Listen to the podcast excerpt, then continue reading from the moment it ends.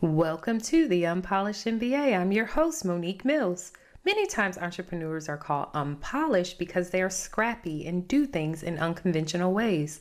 Well, I like the name Unpolished MBA so much that I even trademarked it. So on this podcast, we commend those with practical experience because they've proven time and time again that one can be successful in business even if they don't have a formal MBA degree.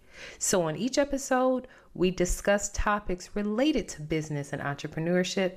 And I've been told that my guests and I provide insights and inspiration to aspiring and current entrepreneurs alike. So, this is the place where you can come and hear real life stories that can help you navigate both challenges and opportunities in business. Now, let's jump into the next episode.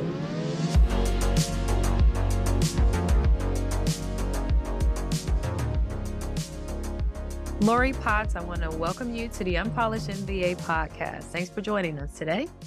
Thank you for having me, Monique. You're another interesting guest that I have met on LinkedIn. And I just want to go back to like your tagline on LinkedIn, which is really interesting and intriguing, is that how you describe what you do. You say you're advising ambitious women to find and exhibit their confidence and authority on stage and in the boardroom using science backed principles. Now, that is very detailed, very specific, and it kind of reminds me of how I I try to tell clients to zoom in on who their client is. so, and what they offer, you know, their value proposition. Um, I, I would say excellent job doing that in this um in this sentence. But also, I want to know a little bit more about what you mean as far as science backed principles. What are some of those principles? Yeah. So I've heard some coaches say, I do what feel, feels good for my clients. Mm-hmm. And that's fine, I guess, if you're getting results for your clients. However, from an ethical standpoint, because the coaching industry isn't regulated like the medical industry or therapy, counseling, I find that it's really important to use an evidence based approach. And the success that I've seen in my life has come from doing research and following people who are, you know, the ones who are doing the type of social science research that is relevant to today. So, you know, remote work, being able to uh, effectively communicate in different mediums. So I specialize in helping women build their confidence using, you know, social science and interpersonal communication skills that are backed up by psychology and, and scientific evidence. So, like I said, some coaches don't take that approach, but that's really important to me because while a lot of what I teach is based on my experience, every client doesn't have similar experience to me.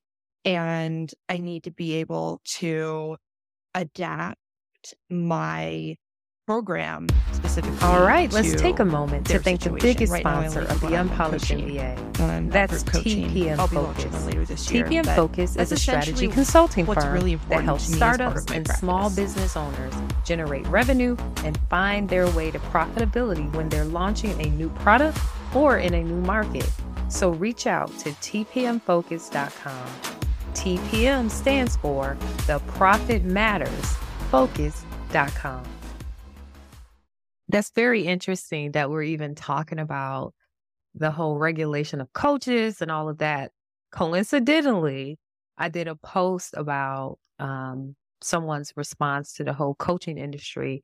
And just like you mentioned, there's no regulation around things. I mean, pretty much anybody can go create a website and say, Hey, I'm a coach. You know, I can coach mm-hmm. you on working out or, you know, designing your house or having a better mindset. Or, I mean, there's coaches for everything. And there are some great folks out there. I don't consider myself a coach. Um, but a lot of people will call me their coach because in the in the process of me working with them uh, um, in my consulting practice you have to get to the person too right because the person is what mm-hmm. produces the results for the business So it may feel like that, but we're actually getting down to the nitty gritty.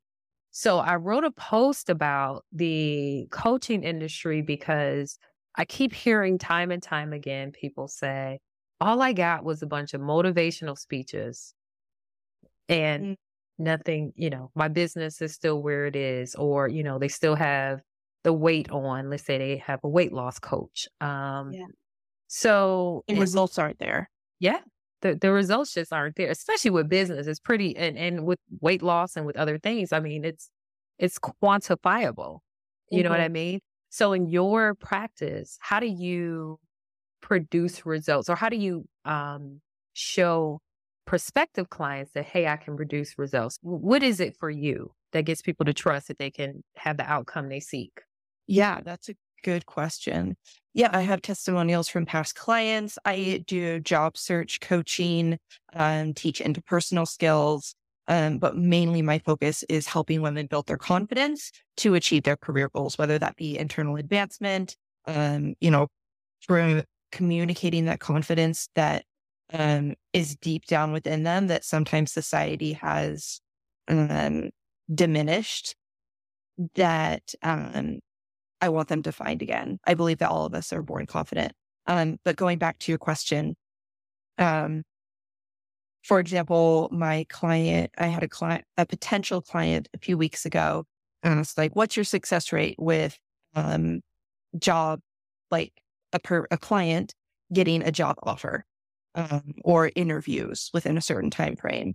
And if I'm taking a science backed approach, like 40 to 80% of interviews and hires come from referrals and networking takes time. Absolutely. So my results are between three and six months. Because if you haven't been doing any networking, which a lot of my client, potential clients have not, they've mostly been applying online. Sure. If that's what they've been doing, then like you've got to start producing leads. I've had people get a job offer within weeks and interview and multiple interviews within weeks, but majority of my clients, it's within three to six months because it depends on how much time you're willing to put into your job search every week. Right. If you're unemployed, I'm a firm believer that you should be doing 40 hours per week. It's your new job. Like finding a job is your new job. So um, when my client asked, like, what's my success rate? I'm like, okay, well, let me think about that. Like, I went through all of my clients and it was about 85% um, that I'd found work within three to six months. But I'm not going to say like, yeah, it's an 80, 85%, you know, success rate within, you know, three weeks or a month. I would be very skeptical of someone saying that they can get people job offers within yeah. a week. Yeah, exactly. It, it, if you're going to get lots of interviews to mm-hmm. then get multiple offers so you can negotiate for a higher salary, it's going to take time. So it's within that three to six months that people typically get results. Um, most people can't put 40 hours into a job search. A lot of people are already employed. So, you know, it just takes time. But yeah, I'm able to quantify some things. In regards to like building confidence, that's more nuanced. So I would say that people oh, like client feedback would be things like, I just felt so much more confident in my interview. So I was able to be perceived as more capable yep. because people take cues on how confident they should feel in us directly from us, right? If we're slouched over, talking kind of quiet, mm-hmm. then that all communicates that we're not confident in ourselves. Whereas if we, you know, speak loudly, if we're projecting executive presence, then they're going to believe that you're more capable. Oh, that's uh, well said. It sounds like there is some communication coaching in there as well. Oh, yes. Absolutely. Yeah. Yeah, that's extremely important. All right. I like that approach. I like that approach. You know, this podcast is called The Unpolished MBA for a reason. Um, most of us have found success in life despite not necessarily having the same advantages as other people, whether it's in our foundation, our families, our networks, whatever it is. And so we're scrappy and we make it happen. So I know through a little bit of um, homework that you have a little bit of an unpolished background as well. Yeah, absolutely. So do you mind sharing a little bit of that story with us? Oh, sure. So yeah, the unpolished part, I guess, of my life and business. I grew up um, with a very chauvinistic father, and I've always been very naturally assertive and one of those women who is unafraid to speak her mind. I was just born that way.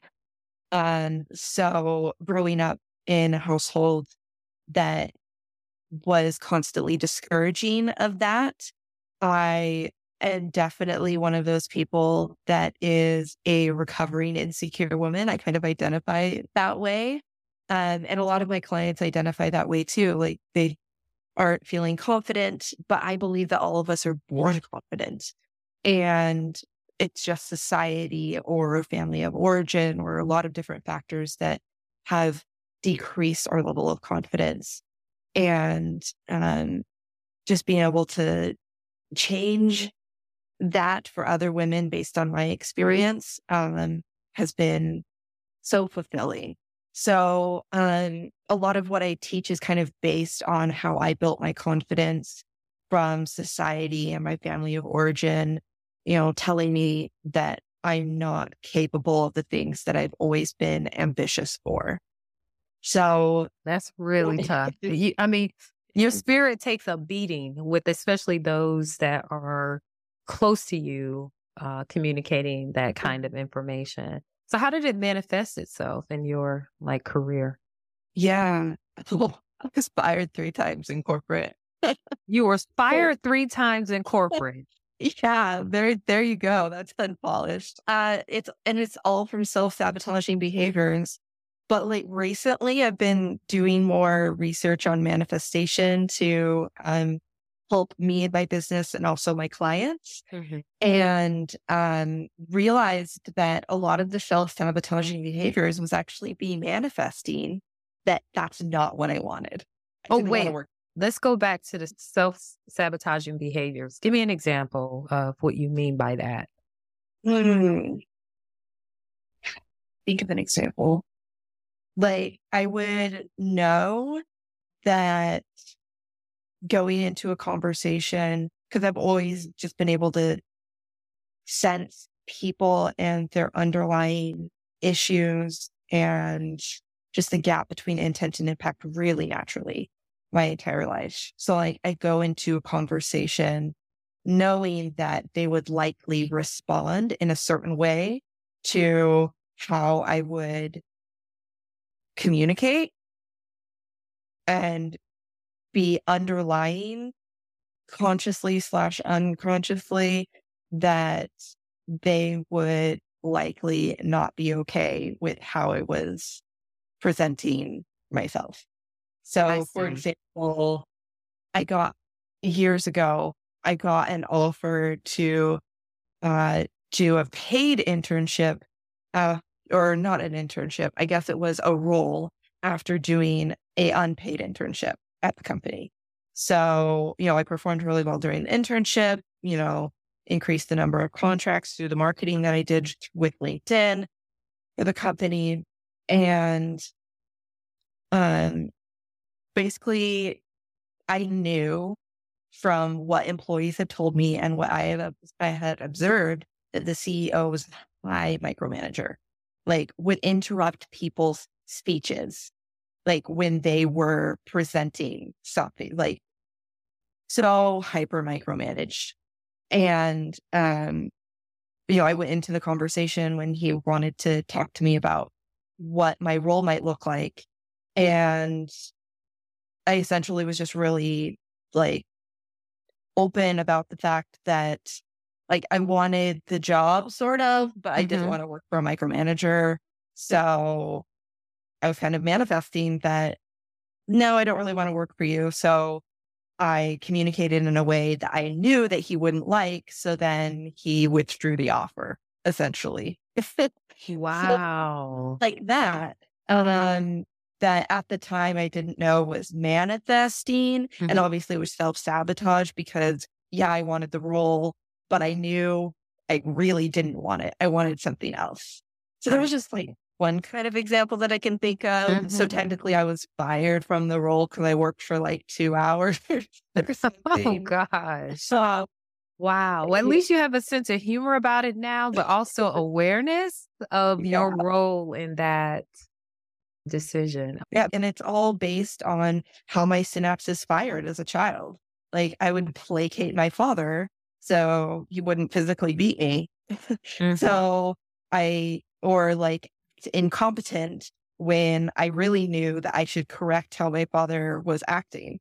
Mm-hmm. But you couldn't, right? Because you're, as a child, you're, you know, you're not in control of, of an mm-hmm. adult. Yeah, exactly. Honestly, if I had knew known about um what's it called when a child or a teenager chooses to be independent before age 18. Oh, emancipated minor. Yeah, there we go. Yeah. Um, I got that because yeah. I was so, I, being in my household where everyone was incompetent and incapable. And like, I was from a young age, I could tell that I was more capable than my parents were. Yeah. And wow. My mom chose to stay with my father and still is to this day, even though he has been abusive the entire time. Oh my. So, um, and, and, I'm one of those people that just don't don't put up bullshit. Mm-hmm. And so I, I, I would have left. So if I had known about like that type of option, because it was just absolutely ridiculous the amount of um toler- what was tolerated by my mm. mother. Mm-hmm. That is one of those things that I think a lot of people don't realize is how much your childhood plays into who you are as an adult, as a as a friend, as a wife, as a mother, as as just a worker, as you mentioned. Thanks for sharing that with us. Yeah, of course. So there are methods to help you change how your brain, brain synapses are firing. So if you're recognizing that there are self-sabotaging behaviors in your life or you keep going through these patterns, but you're starting to recognize like, but that's not what I want. That's not what I want. But I keep manifesting or producing these outcomes that are opposite and contrary to my desires and the life that I, you know, ha- want for myself. So if you're kind of at that point, then it's probably time to hire someone to help you change your mindset and change um, the actions that you're taking on a daily basis to help your brain synapses to start firing in a different direction because our brain synapses like to fire on the path most traveled, not because it serves us, but because it's familiar. Even if we know that it will be unsafe, even if we know that it won't help us progress, our brains will go down the path that's familiar because we can predict it. So we're safer if we can predict what will happen, even if it doesn't help. That's deep. I can totally see how that plays out in so many different ways for people. At least, well, here, here's the thing, especially for those people who come from anxiety filled, uncertain backgrounds, right? They want to be able to know what's going to happen next, even if that decision won't be the best outcome. So when you say science backed, you are definitely onto something much different than uh, a lot of people in your space. Another thing I want you to address is um, a very, I think this term is thrown around a lot, is imposter syndrome. Um, but I think you have a you have a unique perspective on overcoming imposter syndrome in order to achieve goals. Now, can you elaborate on that? Yeah. I've definitely experienced imposter syndrome because I was constantly told, you know, you're not supposed to be the way that I naturally was my entire childhood.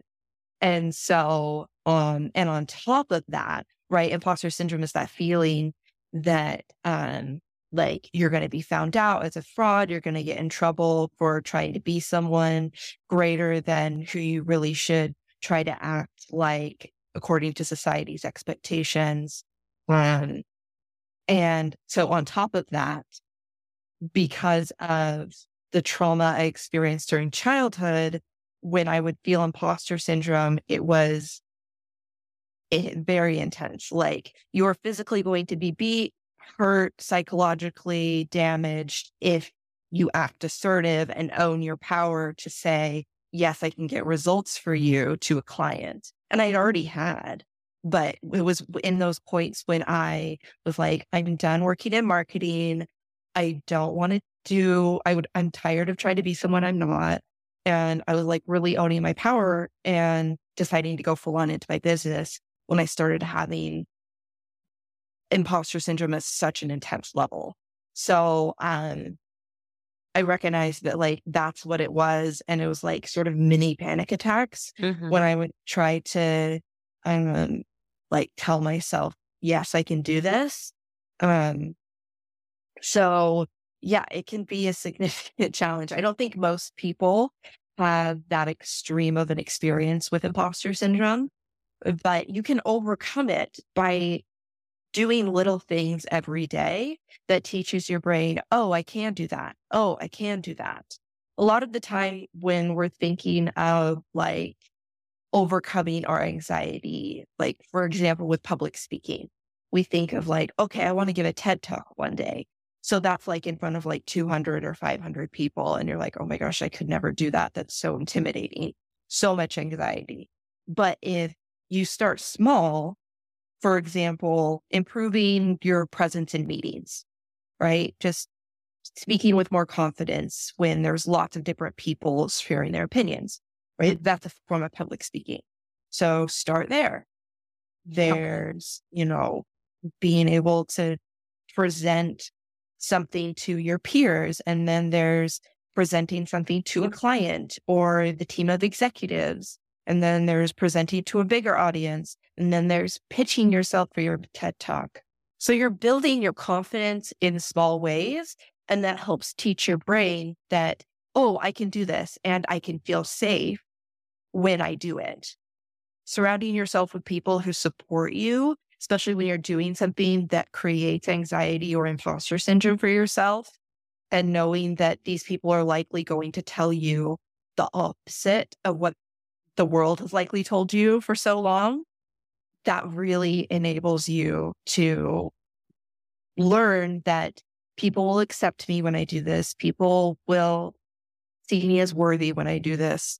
The world will, you know, not hate me, hmm. whatever it is that your hmm. brain is telling you, like find people who tell you the opposite, build that tribe. Those are steps that I've taken throughout my life and especially over the last few years to build my confidence as a coach and consultant. Um, don't wait for, for example, a person in position of authority or a name brand to tell you that you're capable and competent.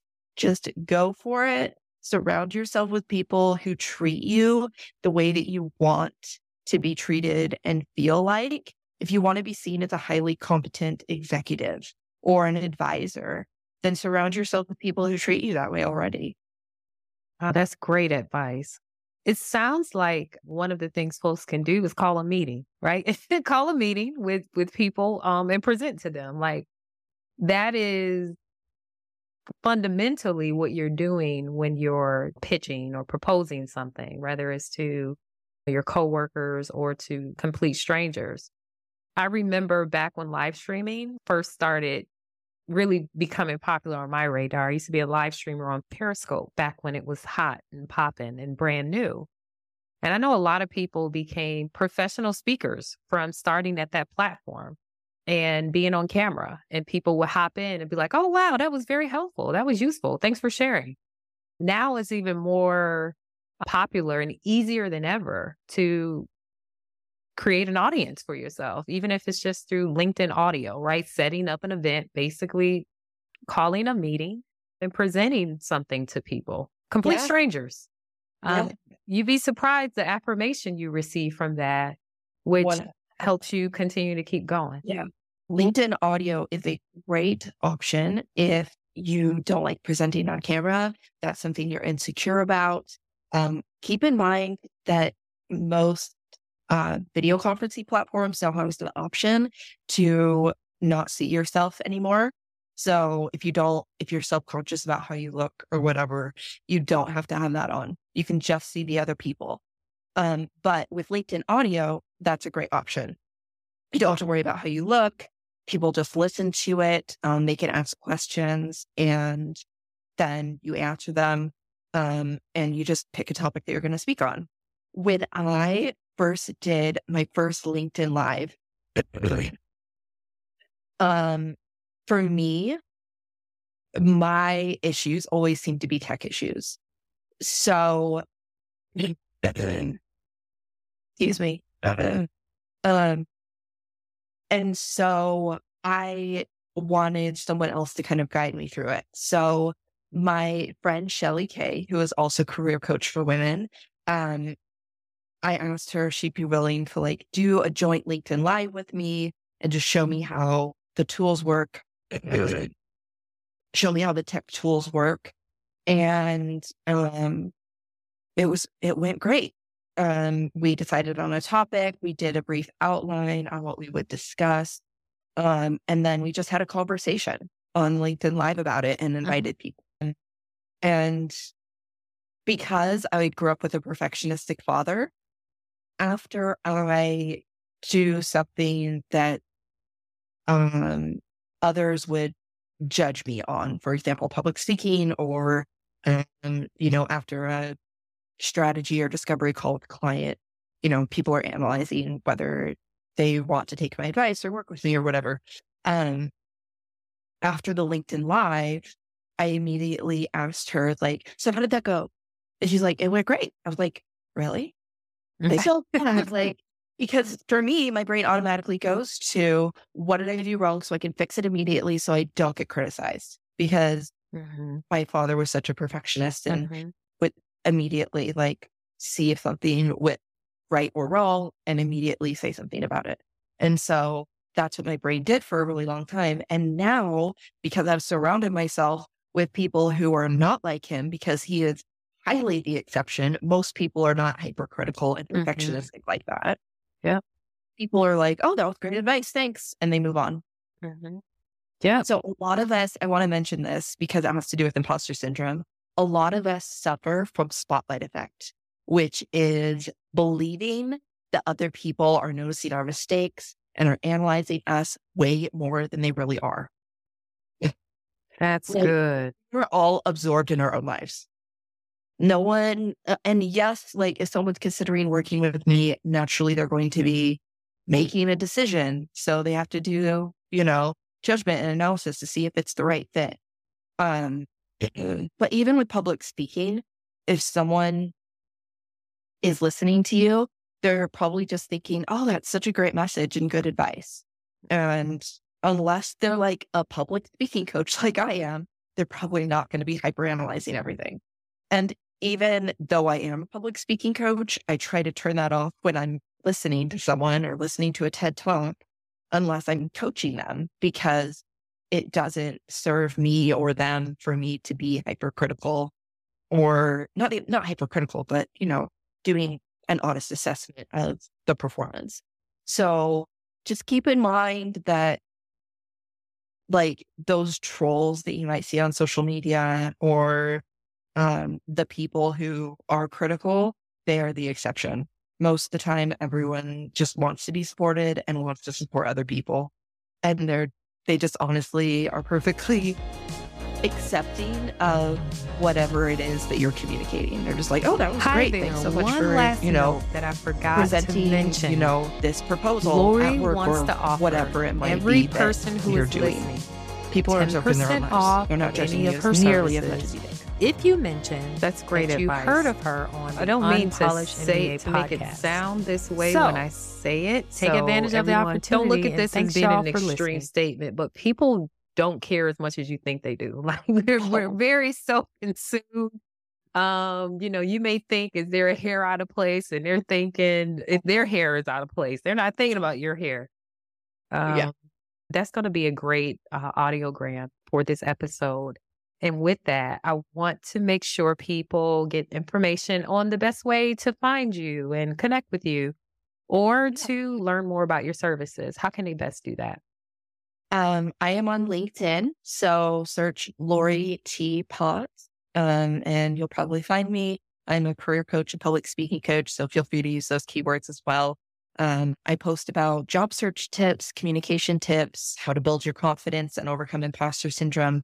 So if you are someone who's looking for work and is struggling, you've done what you can so far to, you know, meet your career goals, get promoted or, you know, find a new job and you've done what you can and you're kind of stuck, then feel free to reach out. I'd love to have a conversation. I offer free strategy call, free career strategy calls to, you know, help you identify what is really blocking you from achieving your goals. And I can let you know about my programs if that's something that you want to learn about and if it's a good fit at the end of the conversation. That's great. People really need that right now. With that, Lori, I want to thank you for joining us today on Unpolished MBA. Thank you for having me, Monique. It's a pleasure.